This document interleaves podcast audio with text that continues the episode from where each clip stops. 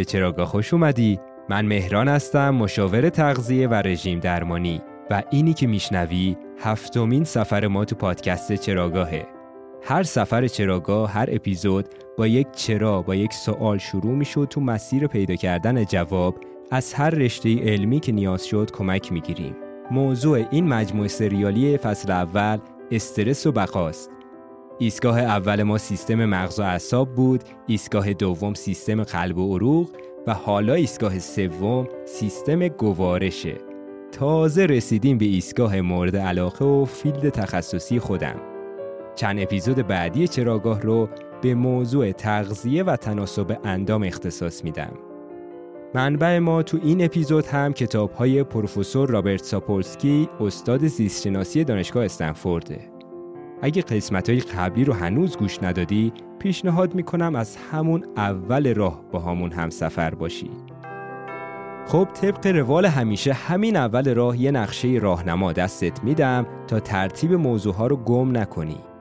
اگه تا آخر این اپیزود همرام بیای یاد می‌گیری که چرا گرسنه میشیم یا چرا رفتار غذا خوردن از ما سر می‌زنه؟ چجوریه که غذایی که می‌خوریم ذخیره میشه برای روز مبادا و برعکس اون چجوری تو واکنش استرسی وقتی که نیاز شد اون انرژی ذخیره شده حالا آزاد میشه. تو اپیزود بعدی میگیم چجوری وقتی که این واریز و برداشت های انرژی زیاد شدن می‌تونن ما رو مریض کنن.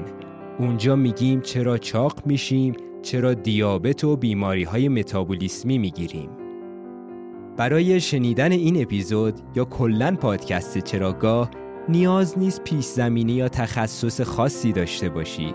سعی می‌کنم ساده و سرراست اتفاقهای داخل بدن رو واسط توضیح بدم تا بتونیم تو زندگی روزمرهمون از این دونستنی های علمی کمک بگیریم. خب دیگه وقتشی که سفر به دستگاه گوارش رو شروع کنیم. تصور کن من و تو داریم توی یک پیاده رو کنار همدیگه راه میریم و حرف می‌زنیم. مغز ما همزمان داره حرکات ارادی و ریتمی که عضلات پاهامون رو کنترل می‌کنه. اما یه سری کارهای دیگر رو مغز داره اتوماتیک کنترل می‌کنه. مثلا کنترل ضربان قلب تا مطمئن بشه انرژی و اکسیژن کافی می‌رسه به ماهیچه هامون مثلا ماهیچه پا الان که داریم راه میریم نیازه که بهش سوخت برسه. همه چی در تعادله. تو امنیت کامل داریم قدم می‌زنیم و آرامش تو بدن برقراره. هوا هم که خلاصه عالیه و مملکت هم که گل و بلبل. تو این آرامش سیستم عصبی پاراسمپاتیک فعاله و از همین الان داره مقدمات گوارش غذایی که قرار نیم ساعت دیگه بخوریم رو شروع کرده. فقط با فکر کردن به غذا با پیش بینی غذا خوردن تو آینده نزدیک. البته اگه همه چی طبق انتظار پیش بره. اما چرا باید غذا بخوریم؟ برای اینکه انرژی مورد نیاز بدن رو تأمین کنیم. اما معمولا ما به این چیزا که فکر نمی کنیم. به این هدف ما غذا نمی‌خوریم. غذا می‌خوریم چون گرس نمونه چون که غذا خوردن حس خوبی میده. چون که خوردن غذا یا حتی فکر کردن به غذا باعث ترشح پیام رسانی به اسم دوپامین میشه. باعث حس لذت بردن و پاداش گرفتن میشه. به موضوع دوپامین تو چراگاه بارها برمیگردیم. اما اینجا خیلی سرراست بگم که ترشح دوپامین یکی از دلایل اصلی انجام هر رفتاریه. دوپامین سوخت مورد نیاز واسه کردن یک کار خاص رو تأمین می‌کنه.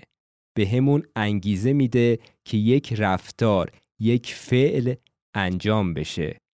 مثلا همین فعل غذا خوردن.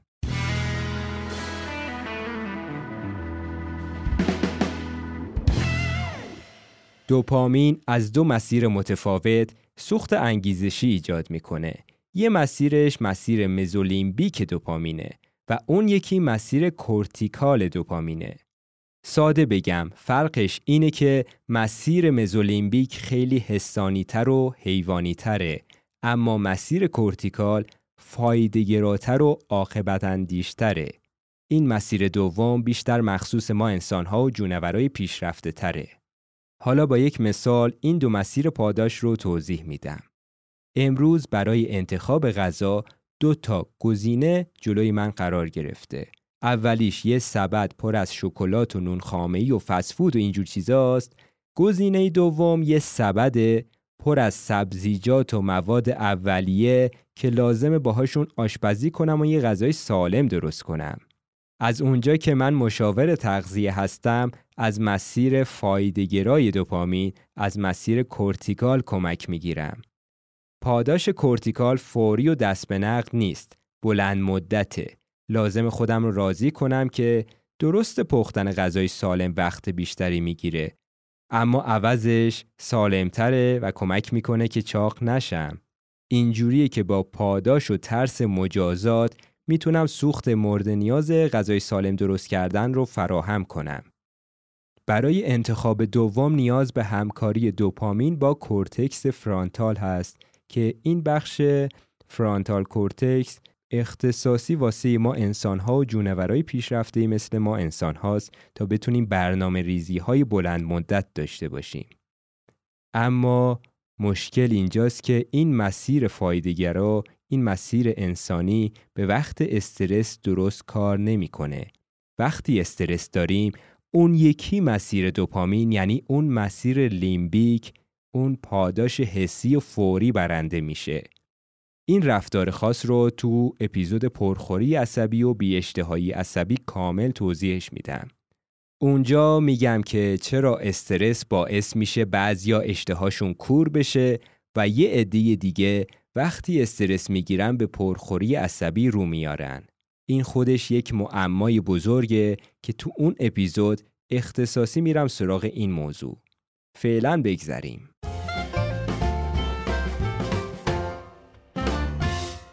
خلاصه ما غذا می‌خوریم چون حس خوبی میده. اما چرا گرسنه میشیم؟ حس گرسنگی با کلی هورمون و پیامرسان کنترل میشه که الان سراغشون نمیرم. فقط همینقدر کافیه بدونی که سیگنال گرسنگی هم از دو تا مسیر متفاوت به هیپوتالاموس مغز خبر میرسونه که نیاز به پیدا کردن غذا داریم. یک مسیر مکانیکیه یعنی سنسورهای معده کلا تو کل مسیر گوارش با پالس عصبی به مغز خبر میده که شکم خالیه. معده روده همه اینا میرن خبر میدن به مغز که هیچ غذایی تو مسیر دستگاه گوارش وجود نداره. غذاهایی که قبلا خورده شده گوارش شدن جذب شدن رفتن پی کارش. مسیر دوم گرسنگی شیمیاییه. یه سری هورمون ها از سلول های چربی و باقی سلول ها خبر میدن به مغز که انبارهای انرژی دارن خالی میشن. نیاز دوباره انبارها شارژ بشن. پس با دو تا مسیر مکانیکی و شیمیایی به مغز سیگنال گرسنگی فرستاده میشه.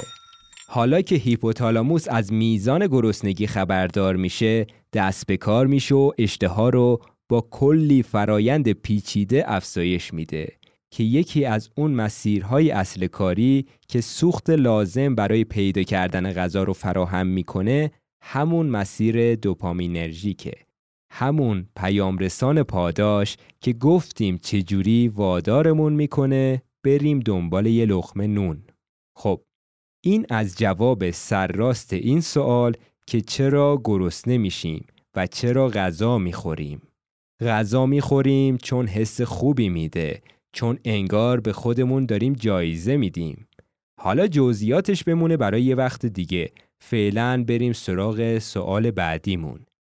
چرا نیاز انرژی مازاد غذایی که می‌خوریم ذخیره شه برای روز مبادا؟ برای رسیدن به جواب این سوال برگردیم به داستان خودمون. به مسیر پیاده رویمون ادامه بدیم. تا بهت بگم چرا. داشتیم. همینجور تو شهر واسه خودمون راست راست راه می‌رفتیم تا برسیم به یک رستوران که اونجا غذا بخوریم. دو قدم مونده به رستوران سرمون رو بالا میاریم و می‌بینیم. بله بله یه شیر گنده جلو راهمون رو گرفته. تو زندگی شهری این جور مصیبت ها پیش میاد دیگه. خودت بارها به چشم دیدی. تو این موقعیت نیاز بدن ما برای بدترین سناریو خودشو آماده کنه. بدترین سناریو اینه که شیر تصمیم می‌گیره به همون حمله کنه و جرمون بده. واکنش رفتاری تو در مقابل این استرس ممکنه همون اول که چشمت افتاد به حیوان این باشه که تصمیم بگیری با نهایت سرعت ازش فرار کنی. یا ممکنه مثل من باشی فقط سر جات خشکت بزنه. هیچ حرکتی به هیچ کدوم از عضلاتت ندی.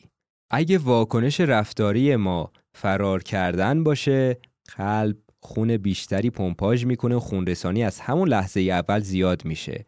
اگه واکنش رفتاری فریز شدن باشه مکانیسم برعکس پمپاژ و خونرسانی کمتر میشه. اما به هر حال بدن ما خودشو برای بدترین سناریو آماده می‌کنه. اگه شیر تصمیم بگیره مستقیم به سمت ما بدوه اون وقت دیگه مجبوریم با نهایت سرعت از چنگ شیر فرار کنیم. تو این سناریو نیاز فوری انرژی کافی تأمین بشه تا عضلاتی که ورزش می‌کنن بهشون سوخت رسانی بشه. اما کدوم انرژی؟ از کجا؟ وقتی که با یه حیوان درنده چشم تو چشم شدی فرصت غذا خوردن نداری. نمی‌تونی یه پاکت چیپس باز کنی و جلوش شروع کنی چیپس خوردن. آقا شیره هم همین جور وایسه تماشات کنه بپرسه چیپس میخوری؟ نه از این خبرها نیست. اونجا حتی فرصت نیست غذایی که قبلا خوردی رو گوارش کنی. اصلا به دستگاه گوارش خون کافی نمی‌رسه که بتونه مواد غذایی درست حسابی گوارش کنه. تو اپیزودهای قبلی گفتیم دستگاه گوارش و دستگاه تناسلی و سیستم ایمنی و همه اینها تقریبا به وقت استرس تعطیل می‌کنن میرن مرخصی.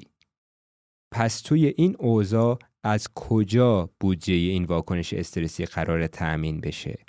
از جاهایی که بدن انرژی رو اونجا ذخیره کرده مثل چربی ها، کبد و عضلاتی که در حال حاضر دارن استراحت می‌کنن. این جور جاها بانک انرژی هن. از این به بعد اصطلاحات اقتصادی و بانکی استفاده می‌کنم تا درکش واسط راحت تر باشه.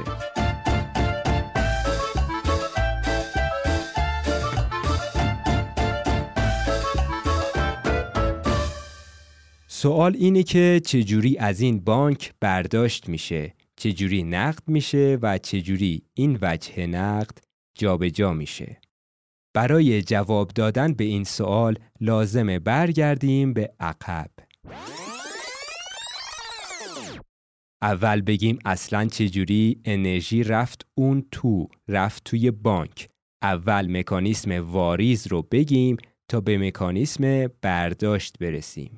انرژی واریزی از غذاهایی غذاهایی که می‌خوریم جذب میشه. شاید بدیهی به نظر برسه اما به همین سادگی ها نیست که هرچی می‌خوریم گوشت شه به تنمون. مثلا اینجور نیست که بریم کله پاچه ای و یه مغز و پاچه سفارش بدیم بعد مغز گوسفند تبدیل بشه به مغز انسان و پاچه گوسفند تبدیل بشه به مفصل های پاهامون. بعدش پاهامون قوی تر بشه و بتونیم بهتر فرار کنیم. نه از این خبرها نیست. ماجرا اینجوریه که تو یک گیاه یا جونور رو می‌خوری. بعد تو بدن تو مسیر دستگاه گوارشت اون غذا قاطی میشه با انواع و اقسام آنزیم ها و مواد شیمیایی. اینجوریه که گیاه یا جونوری که خوردی در نهایت به ساده ترین اجزای سازندش تبدیل میشه. اینجوری واحدهای حیوانی و گیاهی در نهایت تبدیل میشن به واحدهای انسانی.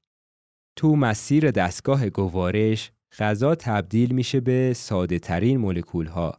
بعد اون مولکول ها از طریق سلول های روده وارد جریان خون میشن.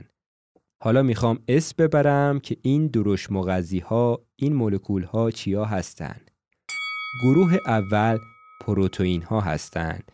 پروتئین چیه؟ یه سازه پیچیده و سبودی اما خشت اولیه این جور سازه ها رو چی تشکیل داده؟ مولکول های ساده به اسم آمینو اسید.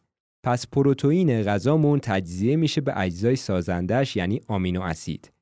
گروه بعدی کربوهیدرات و نشاسته ها و قندهای پیچیده هستند که خودشون زنجیره ای از چند تا مولکول یا بعضی وقتا تا هزاران مولکول گلوکوزن.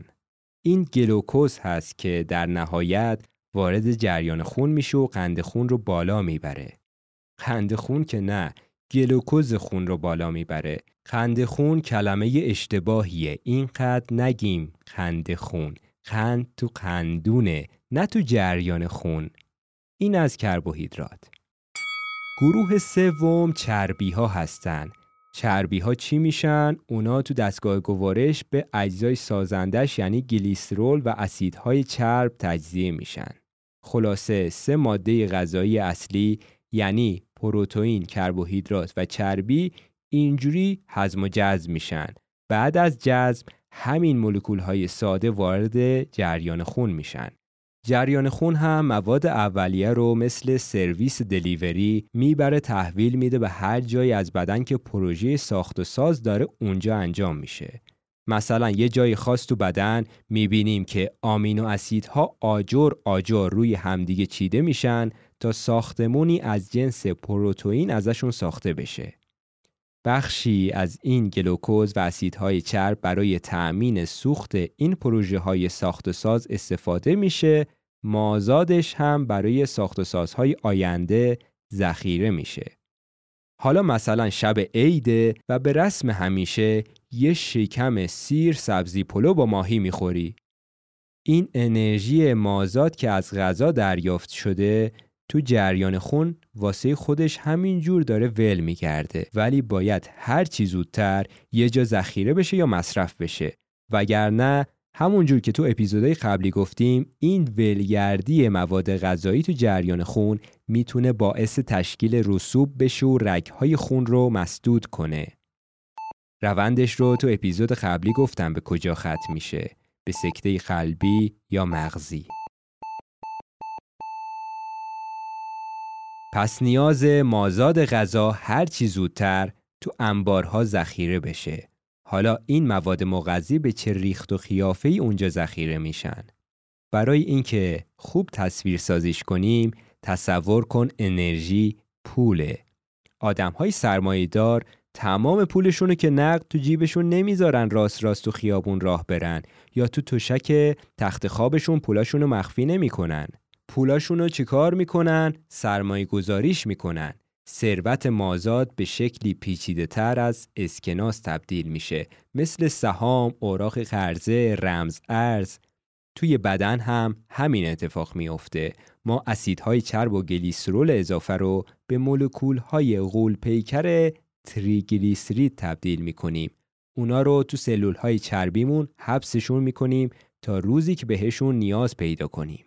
حالا کی بهشون نیاز پیدا می‌کنیم؟ بماند. این از چربی ها کربوهیدرات اضافه هم تو رشته های طولانی از گلوکوز به هم میبافیمشون و تو کبد و عضلاتمون ذخیرهشون می‌کنیم. به این زنجیره های خندی میگن گلیکوژن.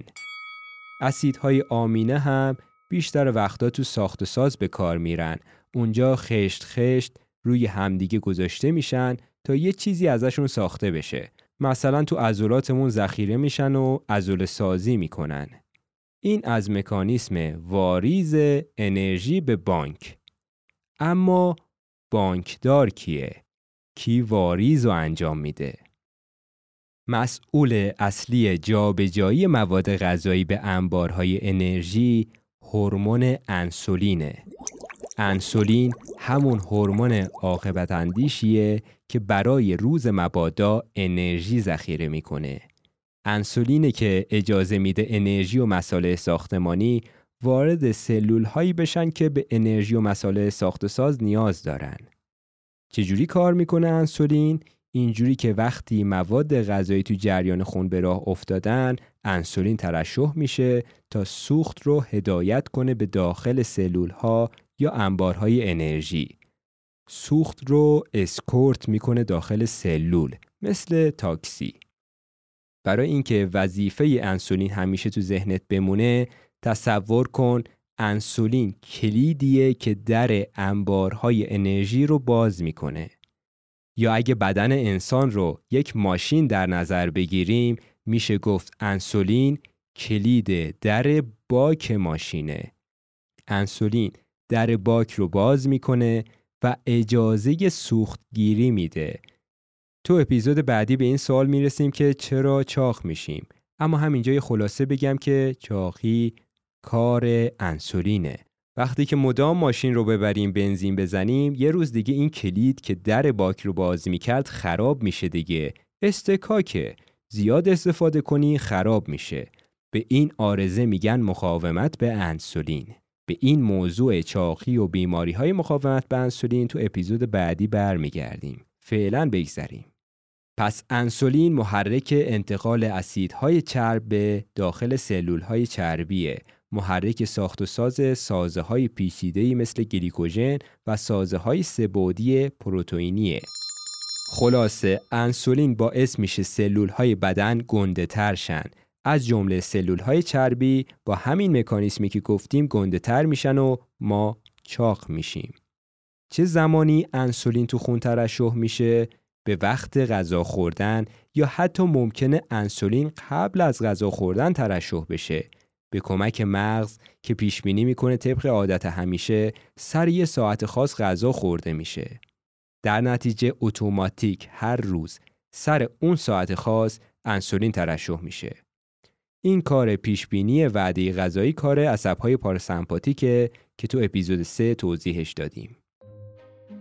خب دوباره برگردیم به داستان خودمون.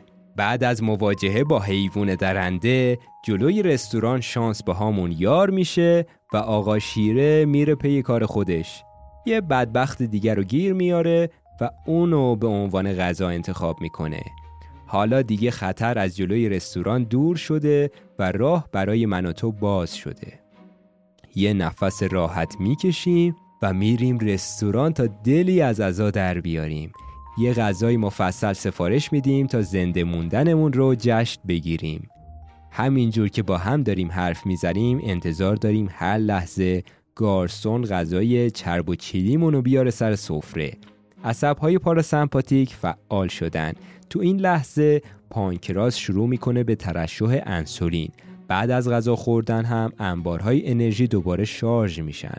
حسابهای خالی شده دوباره پر میشن. پر میشه واسه شرایط اورژانسی بعدی. مثلا محض احتیاط اگه موقع برگشت و مسیر خونه دوباره یه حیوان درنده سر راهمون سبز شد انرژی کافی برای فرار کردن داشته باشیم. همیشه که شانس با آدم یار نیست. یک بار جستی ملخک. حالا میری پول غذا رو حساب می‌کنی و همین که از در رستوران میای بیرون می‌بینی که یه کرگدن عصبانی داره با نهایت سرعت میدوه سمتت. ای دل غافل حالا تو چی کار می‌کنی؟ مجبوری دیگه فرار کنی. وقتش انرژی ذخیره شده آزاد بشه و نقدن به عضلات ورزشکار پرداخت بشه. دیگه وقتش از حساب بانکی برداشت بشه. تا همینجا همین خواب رو تو ذهنت داشته باش که داری با نهایت سرعت فرار می‌کنی و تیزی شاخ کرگدن رو پشت سرت حس می‌کنی.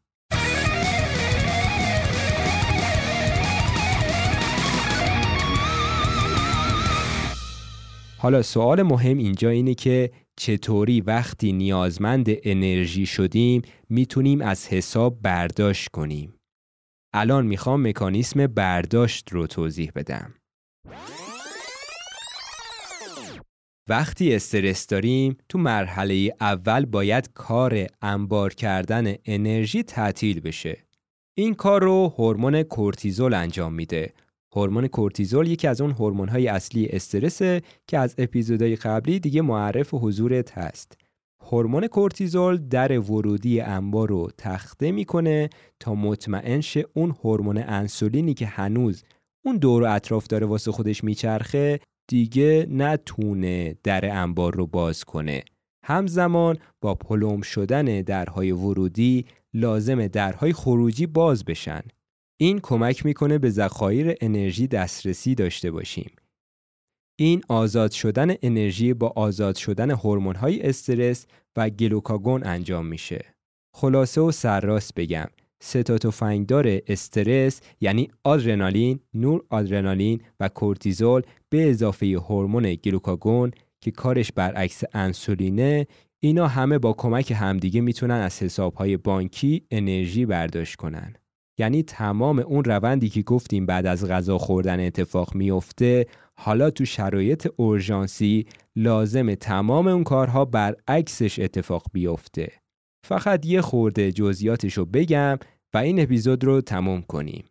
تا آماده بشیم واسه یه اپیزود بعدی که می‌خوایم بریم سراغ بیماری های متابولیسمی مثل چاقی و دیابت.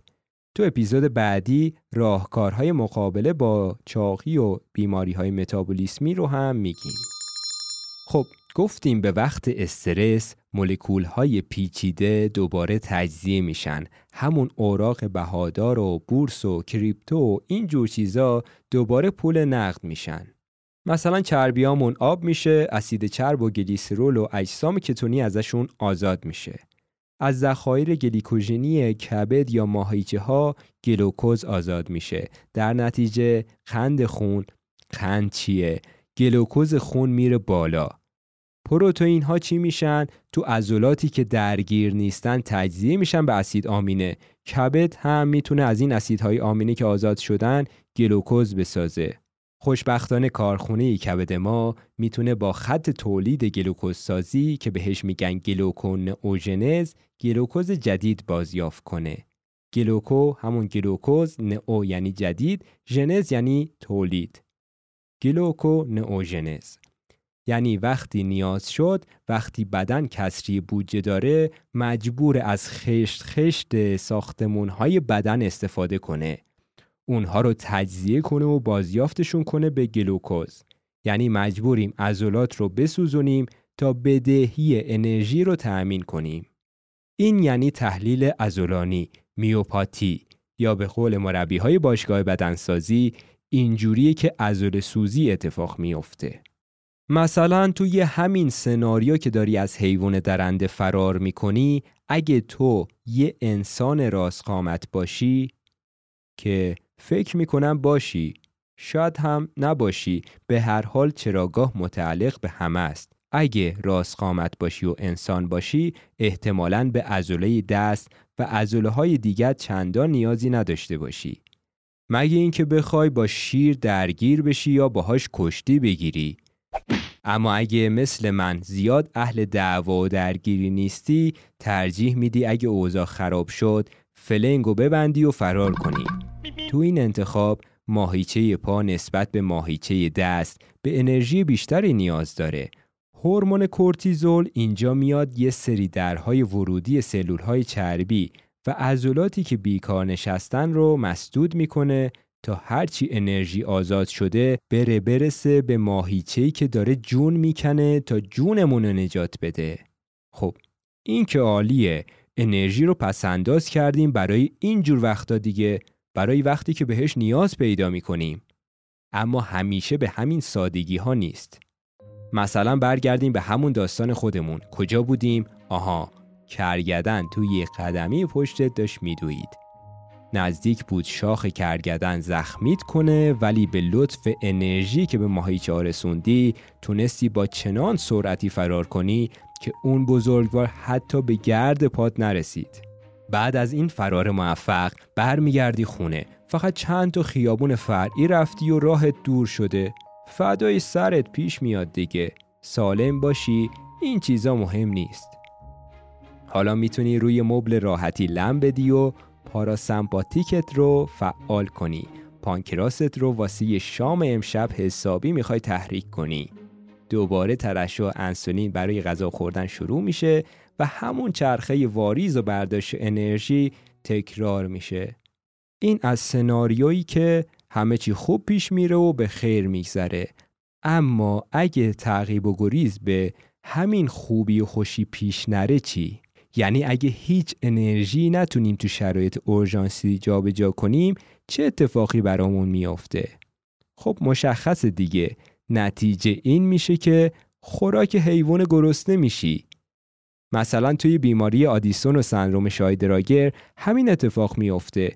بیماری آدیسون در اثر ترشح بسیار کم کورتیزول و سندروم شایدراگر در اثر کم ترشح شدن آدرنالین و نور آدرنالین ایجاد میشه. اگه این بیماری ها رو داشته باشی خوشا به حال اونی که می‌خواد شکارت کنه. یه دلی از ازا در میاره. البته ممکنه به یه نسخه خفیفتر از این بیماری ها مبتلا باشیم. به دلیل سبک زندگی غربی و ماشینی نسخه خفیفتری از این بیماری ها رو می‌تونیم بگیریم. به این اختلال تو سوخت رسانی میگن سندروم خستگی مزمن که آمارش متاسفانه کمم نیست. یه آدم با زندگی ماشینی ممکنه نتونه از پس بودجه این تعقیب و گریز بر بیاد. آمادگی جسمانیش رو ممکنه نداشته باشه. نمی‌تونه انرژی کافی به عضله ها برسونه واسه همین. game over میشه. آخر بازی خوراک شکارچی میشه. تو این شرایط کورتیزول کافی در مقابل استرس ترشح نمیشه. در نتیجه حتی انرژی انجام کارهای روزمره هم نداریم. حالا دیگه اگه استرس از نوع تند و سریع و physical باشه که دیگه بدتر. مثل جنگ و گریز با حیوانهای درنده که اینجور وقتا اونا میشن برنده. خب نتیجه اخلاقی همه این داستانه که گفتیم چیه؟ حالا همه می‌تونیم روی این واقعیت تفاهم داشته باشیم که چقدر واکنش استرسی مهم و حیاتیه. هممون می‌خوایم به میزان کافی از این هورمون ها تو بدنمون ترشح بشه تا بتونیم از دست حیوانات درنده اطرافمون فرار کنیم یا بتونیم از نردبون بالا بریم یا اینکه هورمون استرس حتی کمکمون کنه صبحها از خواب بیدار بشیم این بیدار شدن از خواب هم در اثر ترشح هورمون کورتیزوله که معمولا هر صبح به بیشترین میزان ترشح خودش می‌رسه و ما رو از خواب بیدار می‌کنه. بله استرس اون اتفاقیه که ما رو از عالم هپروت رویا به دنیای واقعی برمیگردونه. حالا باز بگو استرس بده. استرس وقتی بده وقتی زیان باره که زیاد تکرار بشه. تو اپیزود بعدی به بیماری های متابولیسمی که آرزه استرس هستن می‌رسیم و اونجا میگیم چرا چاق میشیم و میگیم چطور استرس تو بلند مدت می‌تونه باعث چاقی ما بشه.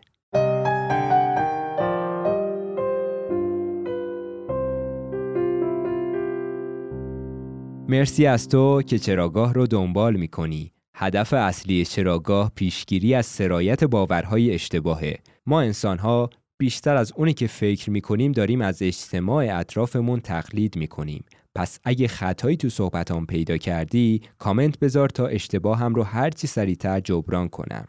منبع اصلی ما تو این اپیزود مثل اپیزودهای قبلی کتاب چرا گورخرها زخم معده نمی‌گیرند بود و همینجور کتاب رفتار از دکتر رابرت ساپولسکی پادکست چراگاه رو می‌تونی تو کست باکس، گوگل پادکست و تمام اپلیکیشن های پادگیر پیداش کنی. بهترین حمایت از چراگاه اینه که دوستاتو به چراگاه دعوت کنی. فایل صوتی رو هم می‌تونی تو کانال تلگرام دانلود کنی بفرستی برای هر کی که بلد نیست از اپلیکیشن های پادکست استفاده کنه. لینک تمام راه های ارتباطی رو تو بخش توضیحات نوشتم. تمام راههایی که می‌تونه تو رو به چراگاه یا به من برسونه. اگه اونجا بگردی می‌تونی پیدامون کنی. من مهران هستم و این اپیزود تو شهریور 1402 ضبط میشه. به زودی با یک چرای دیگه برمیگردیم.